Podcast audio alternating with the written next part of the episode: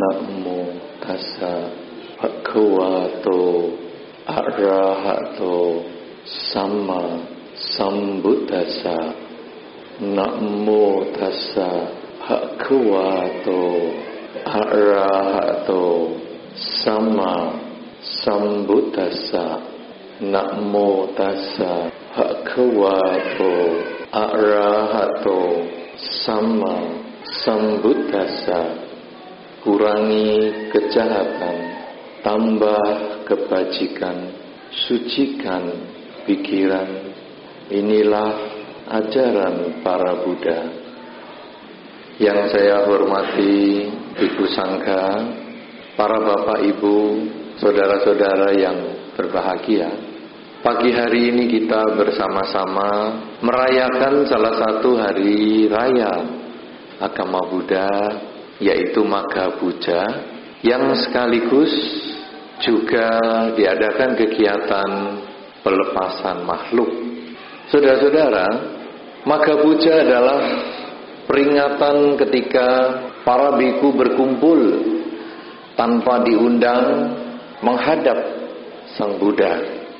Kemudian para biku yang semua telah mencapai kesucian ini mendengarkan salah satu nasihat dari Sang Buddha yang menjadi peraturan yang telah berkembang untuk waktu yang lama yaitu kurangi kejahatan, tambah kebaikan serta sucikan pikiran. Kalimat ini sebenarnya menjadi dasar peraturan yang berkembang untuk para biku maupun para umat Buddha. Peraturan ini berkembang pada waktu itu para biku hanya memegang pokoknya kurangi kejahatan, tambah kebaikan dan sucikan pikiran. Mereka sudah mempunyai perilaku yang baik, ucapan yang baik, dan cara berpikir yang baik.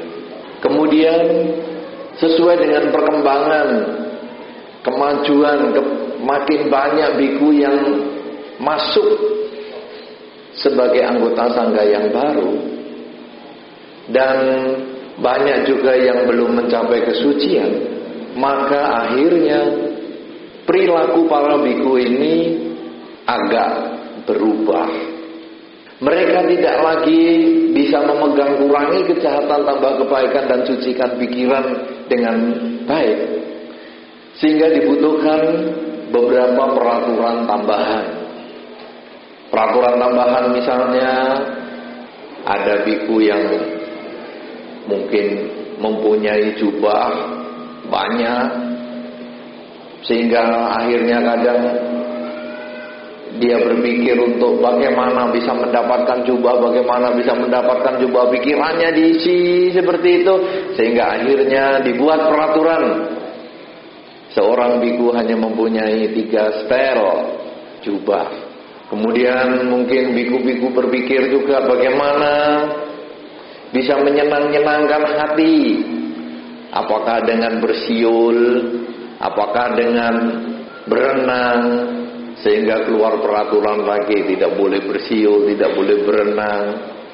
Kemudian ada lagi, mungkin banyak umat yang bertanya kepada para biku Bante, kok saya belum dapat jodoh? Lalu bikunya juga berpikir, wah, anaknya umat yang itu juga belum dapat jodoh. Kalau gitu saya jodohkan. Jadi biku berfungsi sebagai comblang. Kadang-kadang sampai sekarang pun masih ada tuh pancingan seperti itu. Bante punya kenalan enggak Bante? Umat di kota lain yang kira-kira cocok untuk anak saya. Itu sudah ada peraturan, biku tidak boleh nyomblangi. Kenapa? Karena makin berkembang. Jadi peraturannya akhirnya makin banyak, makin banyak, makin banyak sehingga biku di zaman sekarang kita-kita ini menjalankan 227 peraturan. Padahal dulunya cuma kurangi kejahatan, tambah kebaikan, sucikan pikiran. Karena makin nakal, nakal, nakal, nakal banyak-banyak 227. Pada pagi hari ini kita tentu tidak membahas tentang peraturan kebikuan yang sedemikian banyak. Karena kalaupun Anda dibahas, Anda pun bisa puyeng kepala. Untuk apa saya bukan biku kok ngapain belajar? Namun yang saya tekankan pada kesempatan saat ini adalah bahwa di dalam kehidupan kita ini membutuhkan perubahan atas kesepakatan-kesepakatan yang sudah kita rumuskan sebelumnya. Satu contoh yang sederhana sekali, saudara. Di dalam perkawinan, kalau waktu pacaran misalnya, sudah ada kesepakatan, kamu pacaran sama aku, tapi aku nggak bisa masak loh. Jadi kita makan restoran terus, makan luar terus, karena aku nggak bisa masak. Kemudian pacaran jalan, tiap hari makan luar, tiap hari makan luar terus seperti itu. Lalu menikah, menikah masih makan luar terus. Memang kesepakatannya kan tidak bisa masak. Menikah, punya anak. Apa bayi harus diajak makan luar? Apa ada yang jual bubur bayi di luar? Ya saya mau pergi ke restoran pesen gado-gado plus gado-gado untuk bayi. Apa ada? Saya pesen Apalagi nasi goreng. Sama ini bayi saya ya dikasih ya nasi goreng di jus atau di bagaimana. Apa bisa? Tidak jalan. Akhirnya dibuat kesepakatan baru. Ya udah. Demi si bayi aku masak. Bapak eh bayi tetap makan luar. Kita makan luar, bayi masak di rumah. Ini timbul kesepakatan baru. Lama-lama lama bayinya tambah besar. Bisa diajak makan luar. Akhirnya dulu yang makan luar berdua, sekarang bertiga. Punya anak lagi berempat. Penghasilan tetap. Lama-lama mikir, waduh, kalau makan luar terus, tidak punya duit. Karena penghasilan tetap keluarnya tambah. Akhirnya ayo sudah kita makan luar seminggu tiga kali. Hari lain masak di rumah biar ngirit. Ibu-ibu sudah membuktikan kalau masak di rumah lebih ngirit daripada jajan. Sudah buktikan belum ibu-ibu? Sudah. Nah, timbul peraturan baru akhirnya. Timbul kesepakatan baru. Kalau gitu saya mulai belajar masak. Jangan tiap hari nasi goreng terus. Senin nasi goreng, Rebo nasi goreng, Jumat nasi goreng. Anaknya bisa sakit leher. Nah akhirnya ya kadang nasi goreng, besok lodeh, lain kali apa, belajar masak. Dari yang nggak bisa masak, akhirnya bisa masak. Sebaliknya yang pria juga begitu. Dulu waktu pacaran mengatakan, kamu mau sama aku, gajiku cuma segini loh. Penghasilanku sebulan cuma segini, mau nggak? Ya maulah, cukup. Ya waktu itu. Tapi sudah kawin, anaknya dua, masa gajinya tetap? Bensin dulu masih 800 gajinya cukup.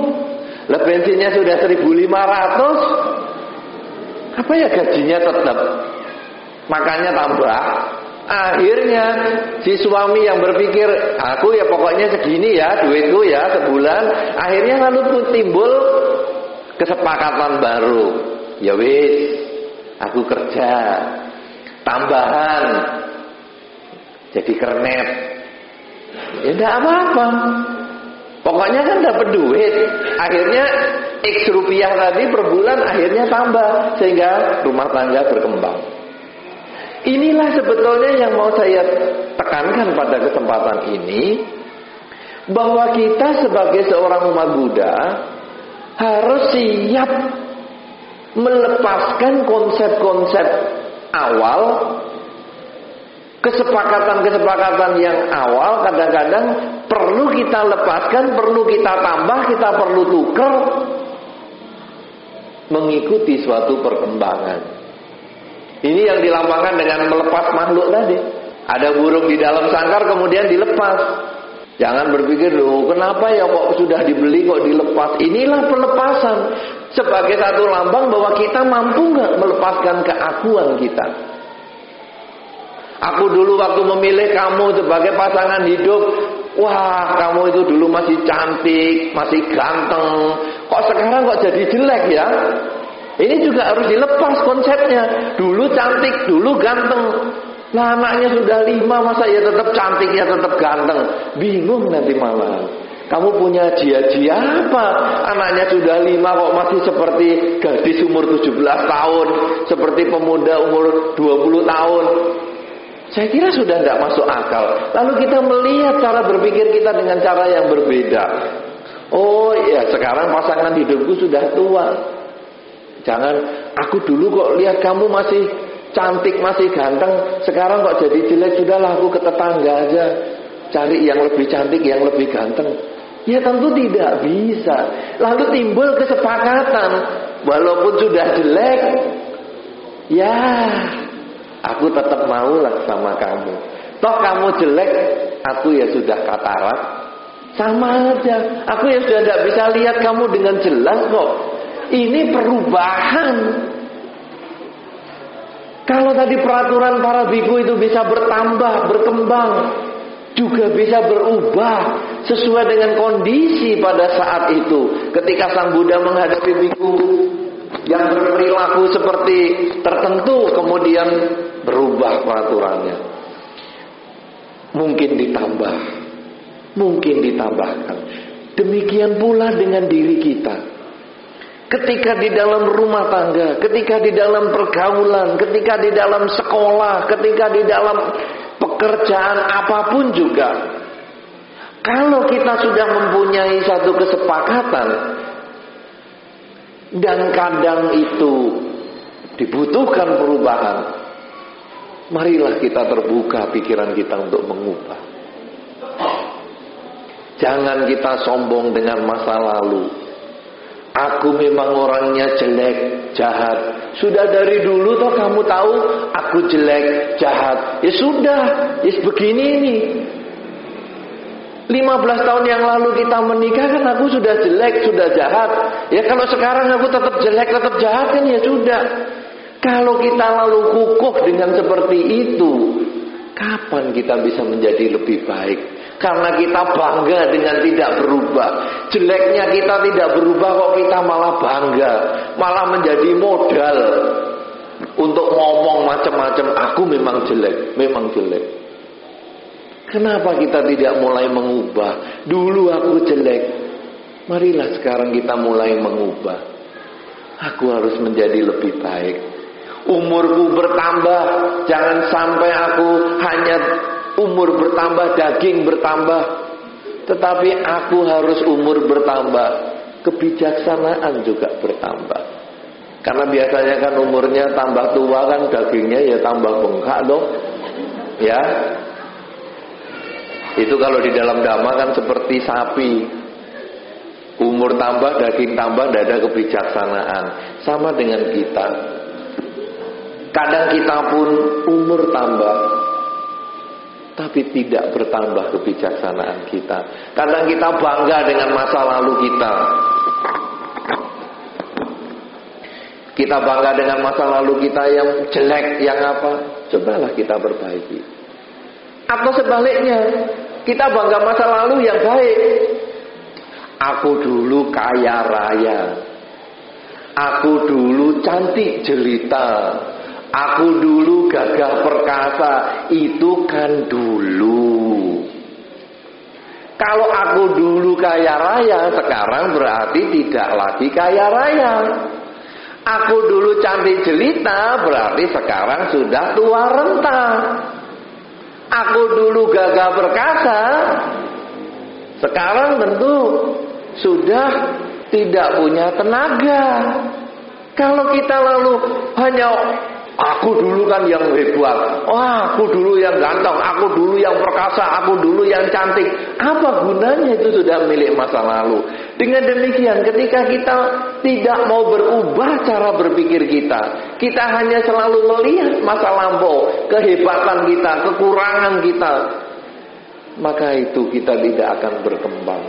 Di dalam dhamma ketika kita menyadari, oh saya harus melepas makhluk, berarti konsep pikiran saya tentang masa lalu saya harus bebaskan. Sama dengan burung yang di dalam sangkar sekarang saya bebaskan. Sangkarnya kosong. Saya harus terima itu sebagai kenyataan. Maka pikiran saya yang ada di dalam sangkar. Bahwa saya hebat. Saya dulu pop. Saya dulu kaya raya. Saya dulu cantik jelita. Mulailah sekarang kita lepaskan. Demikian pula dulu yang saya jelek. Mulailah sekarang kita perbaiki. Karena dhamma adalah perubahan. Bukan hanya sekedar bangga dengan agama Buddha, tapi sudahkah kita berubah dengan dasar agama Buddha ini? Inilah sebetulnya yang menjadi awal pemikiran kita. Sanggupkah kita berubah? Kalau sekarang kita sudah mengerti bahwa kita harus berubah, sama dengan melepas makhluk, Perubahan apa yang harus kita lakukan di dalam kehidupan ini? Inilah yang ada di dalam makna maka puja pada kesempatan ini.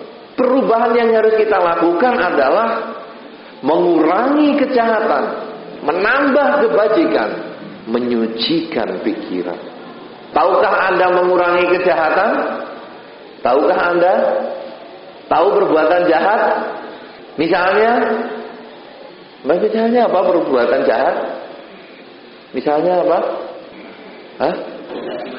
Mencaci maki orang, membunuh, apalagi mencaci maki, membunuh, apalagi mencuri, apalagi Hah? Jahat kok tidak marah berarti yang baik adalah marah-marah. Hah? Oh mudah marah. Oh saya kira tidak marah. Perbuatan jahat adalah tidak marah. Berarti yang baik marah-marah. Oh ternyata bapak mengatakan mudah marah. Ya mudah marah, mencuri. Apa tadi? Yang terakhir disebutkan ibu tadi? Membenci. Bahkan ibu yang tadi di belakang mengatakan banyak. Betul. Memang banyak kejahatan yang telah kita ketahui, tetapi tidak banyak kejahatan yang kita hindari. Ya kan? Anda tahu tadi apa? Misalnya maki-maki, jelek tahu. Tapi kadang sama penjual bawang merah yang kemahalan aja maki-maki Anda. Jualan bawang merah mahal-mahal. Enggak saya beli kamu besok lagi loh. Kita sudah tahu bahwa itu kejahatan. Tetapi kadang sulit untuk kita mempraktekkan. Banyak kejahatan yang Anda bisa sebutkan. Tapi berapa banyak yang sudah Anda hindari kejahatan itu. Cobalah Anda merenungkan sekarang. Kalau Anda menyadari bahwa sudah ada kejahatan, satu kejahatan yang Anda sudah hindari, mulailah hari ini tambah satu lagi kejahatan yang harus Anda hindari. Kalau bisa minggu depan satu lagi. Kalau bisa minggu berikutnya satu lagi. Sehingga makin bertambah umur Anda, makin berkurang kejahatan Anda. Jangan malah bangga, nih aku paling tahu gosip. Sumber gosip mana saja aku tahu. Sehingga kalau ke wihara yang ada adalah tukar informasi. Gosip A, gosip B, gosip C di wihara dikumpulkan sehingga wihara menjadi biang gosip. Jangan kita bangga.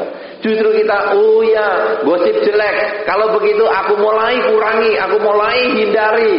Sehingga aku sekarang menjadi orang yang lebih baik. Ketika teman-teman menggosip, aku senyum-senyum saja. Nggak usah pusing. Jangan ngomong jeleknya orang. Kita berhenti. Ini kurangi kejahatan. Tambah kebaikan. Berapa banyak kebaikan yang Anda ketahui? Berapa banyak? Perbuatan baik yang Anda ketahui berapa banyak? Banyak. Misalnya misalnya menolong menolong orang terus Hah? Berdana terus apa lagi? Banyak itu berarti Anda sebetulnya tidak bisa jawab. Tadi ketika ngomong yang jelek Anda lebih lancar. Memaki, mudah marah, gosip. Anda rasanya lebih cepat loh ngomong yang jelek. Tapi suruh ngomong yang baik kok lambat ya. Langsung diajar, pokoknya banyak. Kayaknya Anda sulit ini berbuat baik. Sama dengan anak kecil. Ayo ngitung.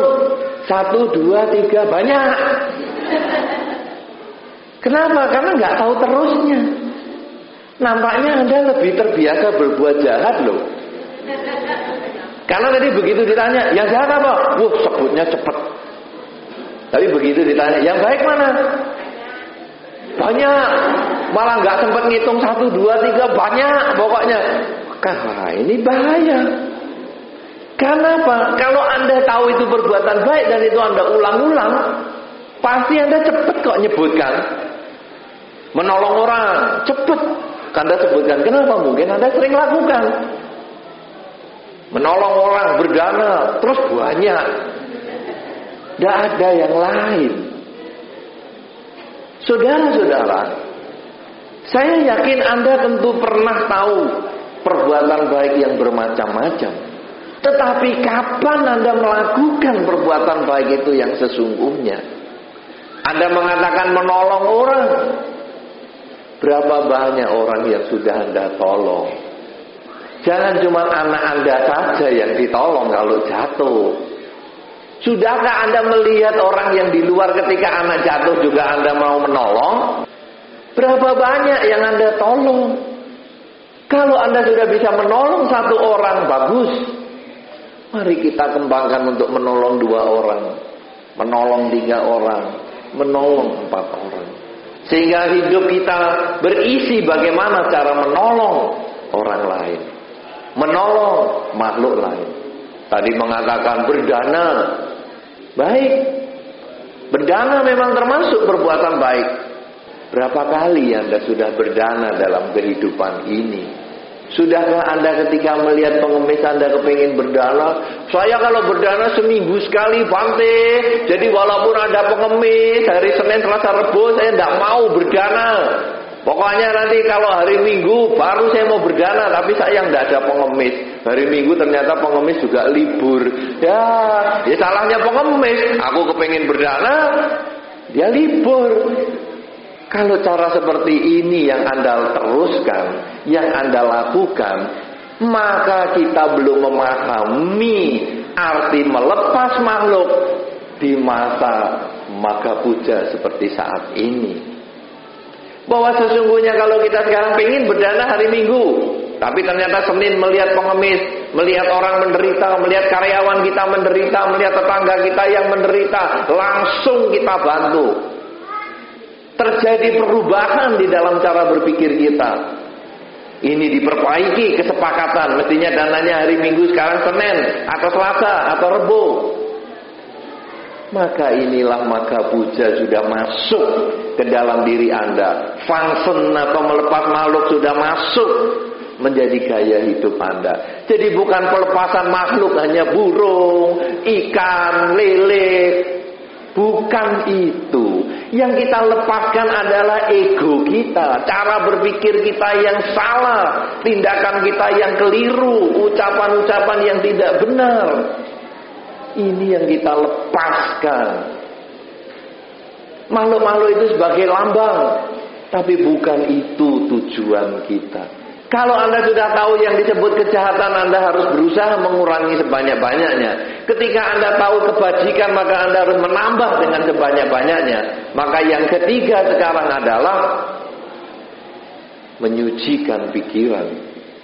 Saya yakin Anda sudah tahu menyucikan pikiran artinya adalah adalah sudah tahu pasti adalah menyucikan pikiran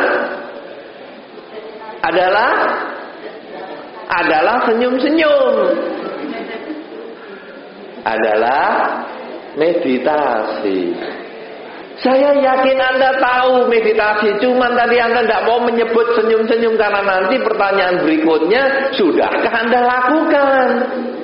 Maka Anda lebih baik senyum-senyum pura-pura tidak tahu. Supaya kalau ditanya, sudah dilakukan? Nah, saya baru tahu hari ini Bante, ya nanti malam baru dilakukan. Meditasi mengembangkan cara berpikir yang positif, mengembangkan cara berpikir yang baik. Salah satunya seperti yang tadi sudah kita lakukan, mengucapkan semoga semua makhluk berbahagia. Semoga semua makhluk berbahagia diulang-ulang. Dan itu dilakukan secara rutin pagi bangun tidur, malam mau tidur 15 menit paling sedikit, bisa setengah jam lebih bagus. Tetapi itu latihan pagi dan sore. Kalau Anda sepanjang hari ketika sedang duduk, berdiri, berjalan, berbaring selagi tiada lelap, ketika kita belum tertidur, kita bisa selalu mengucapkan semoga semua makhluk berbahagia, maka cara berpikir kita menjadi lebih tenang. Cara berpikir kita lebih bisa memahami kelebihan dan kekurangan orang. Marilah kita melepaskan melepaskan keburukan-keburukan kita. Marilah kita mengembangkan kebajikan yang ada di dalam diri kita. Gunakan kesempatan setiap saat untuk mengubah perilaku kita. Jangan hanya kalau hari-hari tertentu saja kita mengubah perilaku. Jangan hanya hari Minggu saja kita berbuat baik. Marilah kita berbuat baik setiap saat. Mengurangi kejahatan, menambah kebaikan, menyucikan pikiran.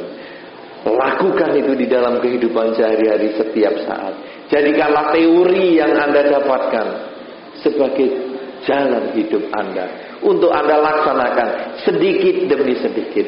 Kalau Anda sama sekali tidak mau mencoba, selamanya Anda tidak pernah bisa.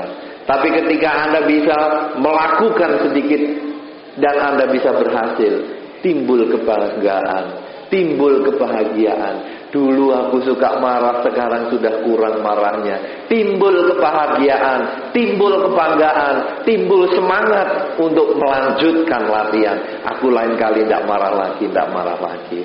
Dulu aku suka gosip, sekarang aku bisa ngurangi gosip. Nanti timbul semangat, timbul kekuatan. Kurangi lagi, kurangi lagi, kurangi lagi. Akhirnya Anda menjadi lebih baik. Siapa yang untung kalau Anda baik? Anda sendiri. Siapa yang rugi kalau Anda menjadi jelek perilakunya? Juga Anda sendiri. Lepaskanlah pikiran jelek. Lepaskanlah konsep keakuan aku memang begini. Aku dari dulu memang sudah sejelek ini. Tidak. Setiap saat kita harus berubah. Karena Dharma adalah mendorong kita, menyemangati kita untuk mengubah perilaku kita ucapan kita dan pikiran kita.